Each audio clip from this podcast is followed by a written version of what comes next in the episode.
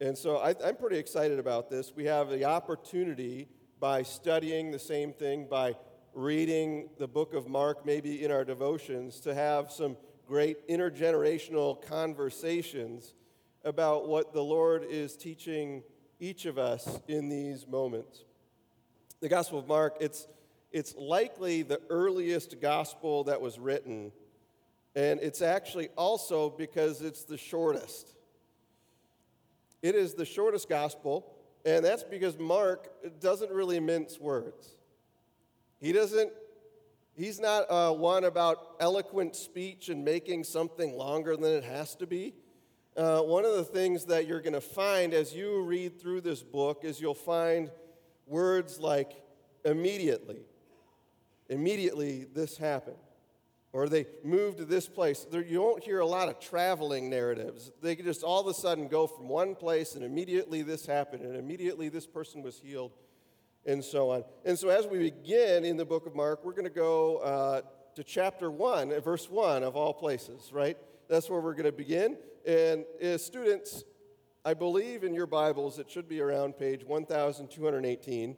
Uh, if you grab one of those black Bibles that's in front of you, I think that's around page 812. And we're going to read the first eight verses of Mark. And I want to preface um, we are not going to have a sermon on each uh, section of Scripture within Mark. If we did that, I would probably be in Mark for the next year, knowing how long I take to get through something, right? Uh, so we're not going to hit every passage. That's why it's really great if you, uh, on your own time, take uh, part in reading some of those passages that are going to be listed in the weekly email. So let's begin with Mark chapter 1, verse 1. The beginning of the good news about Jesus the Messiah, the Son of God. As it is written in Isaiah the prophet, I will send my messenger ahead of you who will prepare your way a voice of one calling in the wilderness, Prepare the way for the Lord, make straight paths for him. And so John the Baptist appeared in the wilderness preaching a baptism of repentance for the forgiveness of sins. The whole Judean countryside and all the people of Jerusalem went out to him. Confessing their sins, they were baptized by him in the Jordan River. John wore clothing made of camel's hair with a leather belt around his waist, and he ate locusts and wild honey. And this was his message After me comes one more powerful than I, the straps whose sandals I'm not worthy to stoop down and untie. I baptize you with water, but he will baptize you with the Holy Spirit.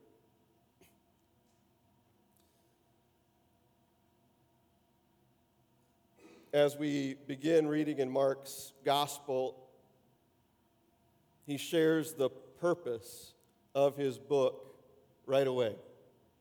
It's about the beginning of the good news of Jesus the Messiah. And though, though Mark is writing largely to, to Roman people and Gentile people who really maybe don't have the understanding of the Old Testament or the scriptures, the Torah and the prophets that, that the Israelites would have, he begins telling of the good news by connecting these individuals, these Romans and these Gentiles, to the Old Testament. He says, as it is written in Isaiah the prophet, and, and now, um, if you have a Bible that has like little notes Oftentimes it'll have like little letters like C, B, D, and they correspond to things down in the bottom. What you're going to find is that not only was it maybe the prophet Isaiah that said this, but there's actually passages from Exodus and Malachi that Mark takes and he makes it all into one passage. And his, his focus is saying that there's this messenger that will come to prepare the way. That was one of the sections. A voice calling in the wilderness, prepare the way for the Lord, make straight paths for him. What Mark does is by taking these three sections of Scripture and making them down into one passage that he's quoting. He's saying that all the Torah, from Exodus, those first five books of the Bible, all the minor prophets, like Malachi and the others, and all the other prophets, like the major prophets, Isaiah, Ezekiel, and so on, they're all pointing to what is about to happen. All the, the scriptures that came before are pointing to what is about to happen. John. John coming to this world to prepare people for one who will come after. God had planned on John coming far before John came, and so John the Baptist appeared in the wilderness, preaching a baptism of repentance and forgiveness. The people had been waiting for hundreds of years. There had been, in effect, about 400 years of what they called silence. They didn't feel like they were hearing from the Lord. The Lord didn't seem to be doing much among them. And then now, seemingly out of nowhere, John comes and he appears in the wilderness. Someone coming before Jesus himself was going to come. John is that voice calling in the wilderness. He was shouting out,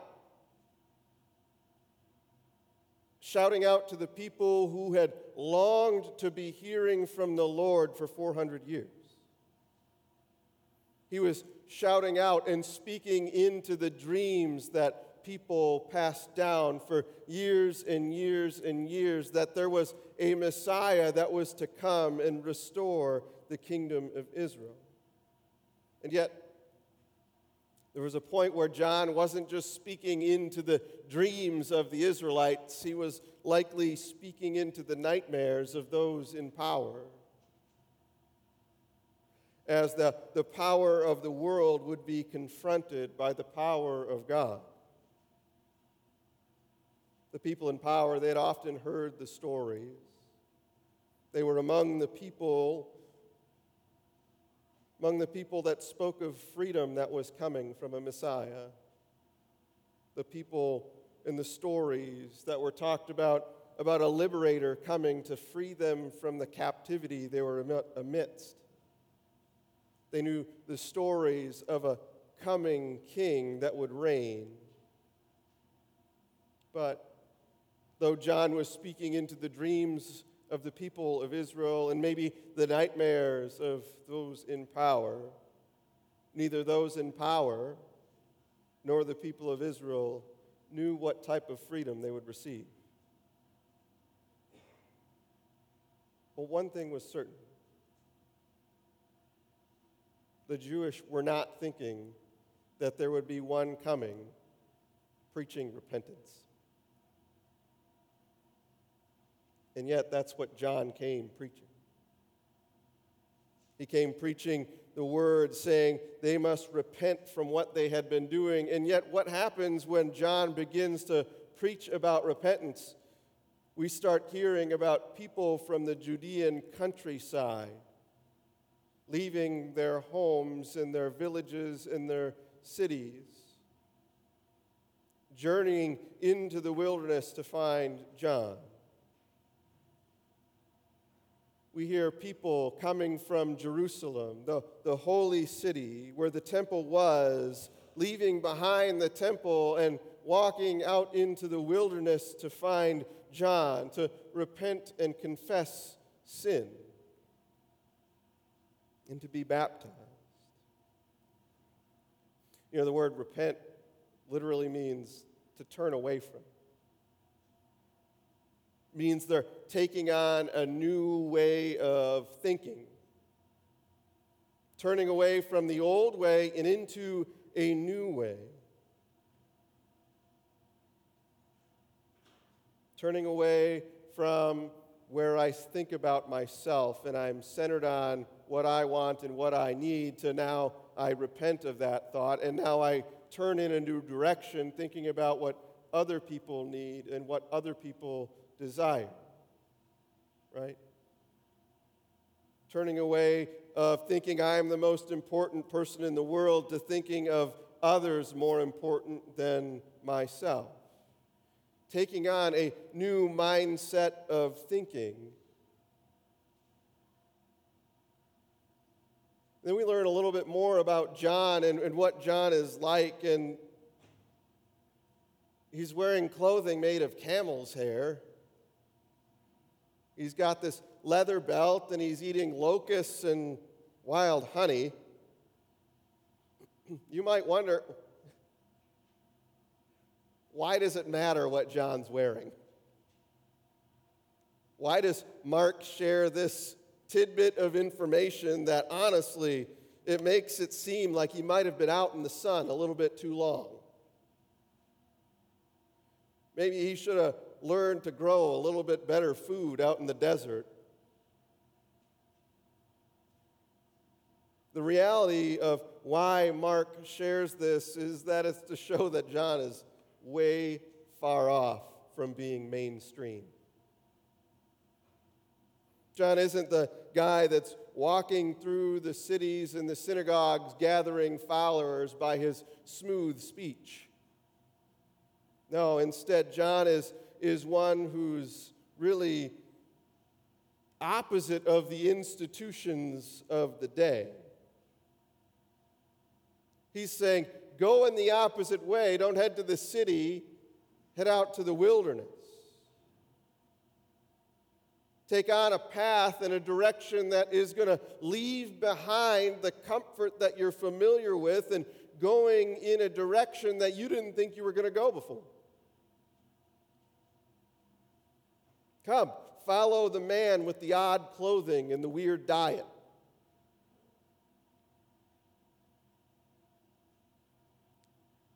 But the reality is that they began following a prophet. These Israelites began following a prophet similar to what they had known before. For there was one prophet who came dressed in camel hair, and his name was Elijah. John invites people to the hard journey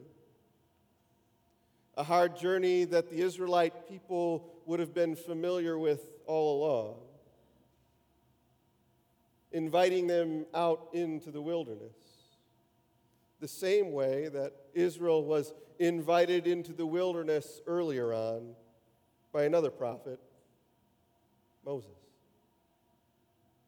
God brought Israel from the comfort of what they knew, even though they were slaves out into the wilderness of the unexpected and unknown. And as they entered into the wilderness, God made them pass through the waters of the sea, the Red Sea, to gain freedom. Though after they passed through into that freedom, they still needed to wander the wilderness, there was a promise that was held out for them that was to come one day, and that was when they arrived at the promised land. Now, John invites these Israelite people on a similar journey. He invites them into the wilderness of the unknown. He invites them to pass through the waters of the Jordan River to receive freedom from what had been ailing them before, with the promise of something that was to come the Messiah.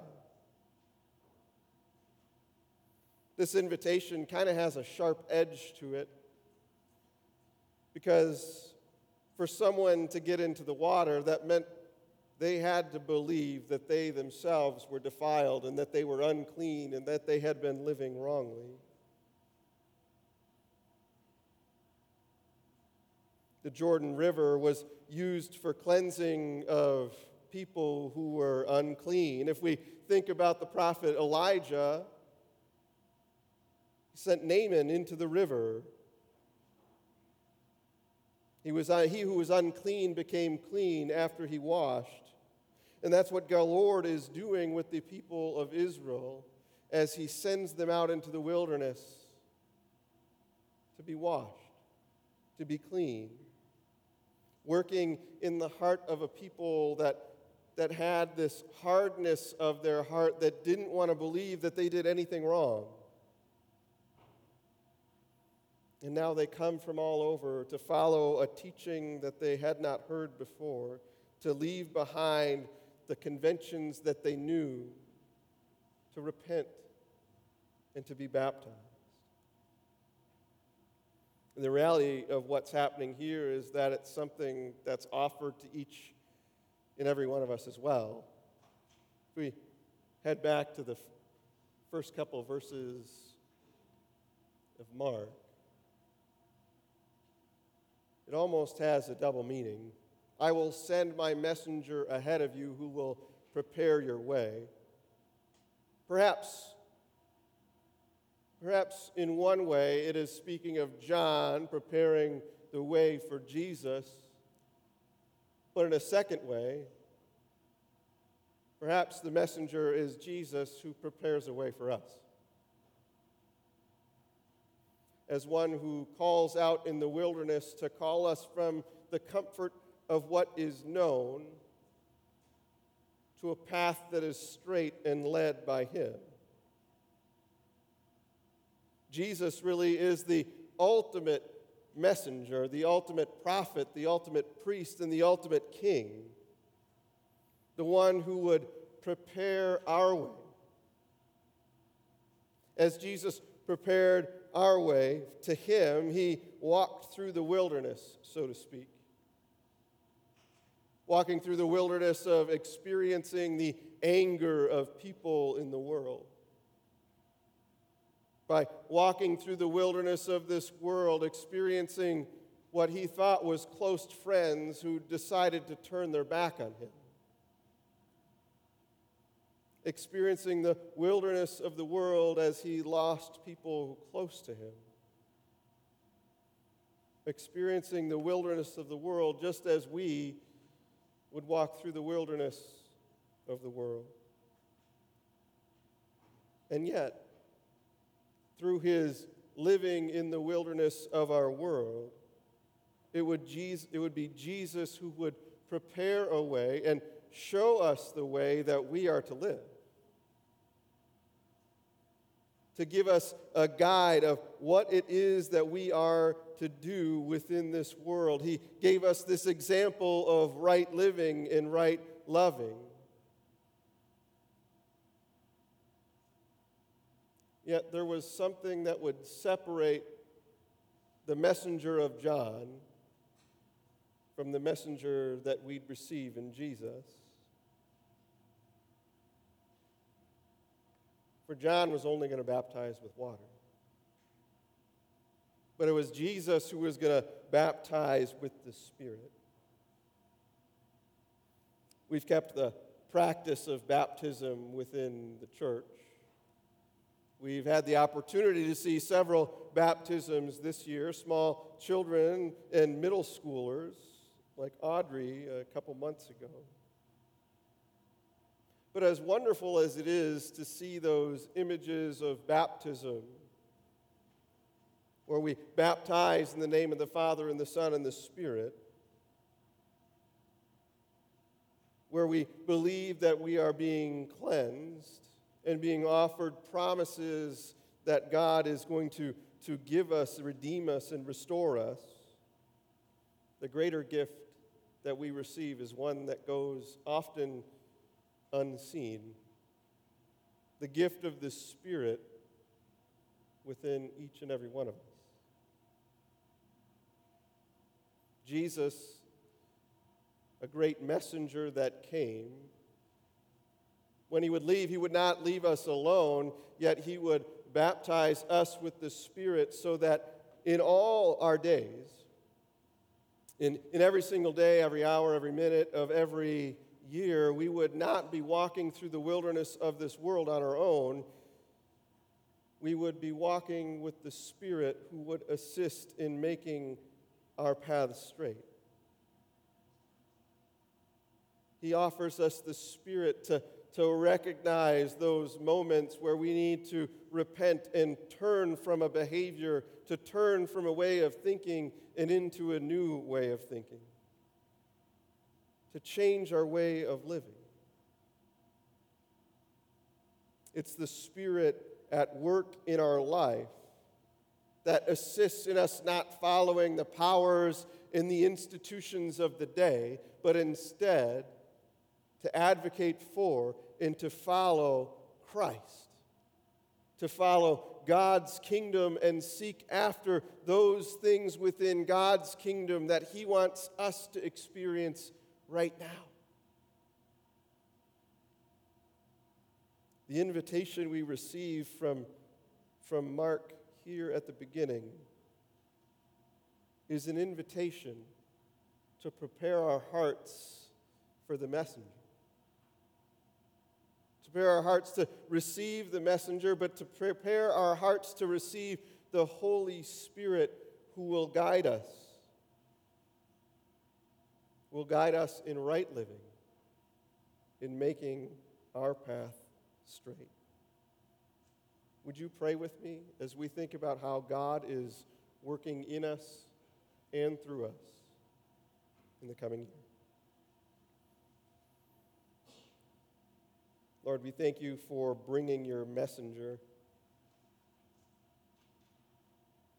bringing the messenger John to the people of Israel, but bringing the messenger Jesus to all the world. May we, as your people, as people who have been baptized with the Holy Spirit through the power of Jesus, be those who would live and move in ways that honor Him.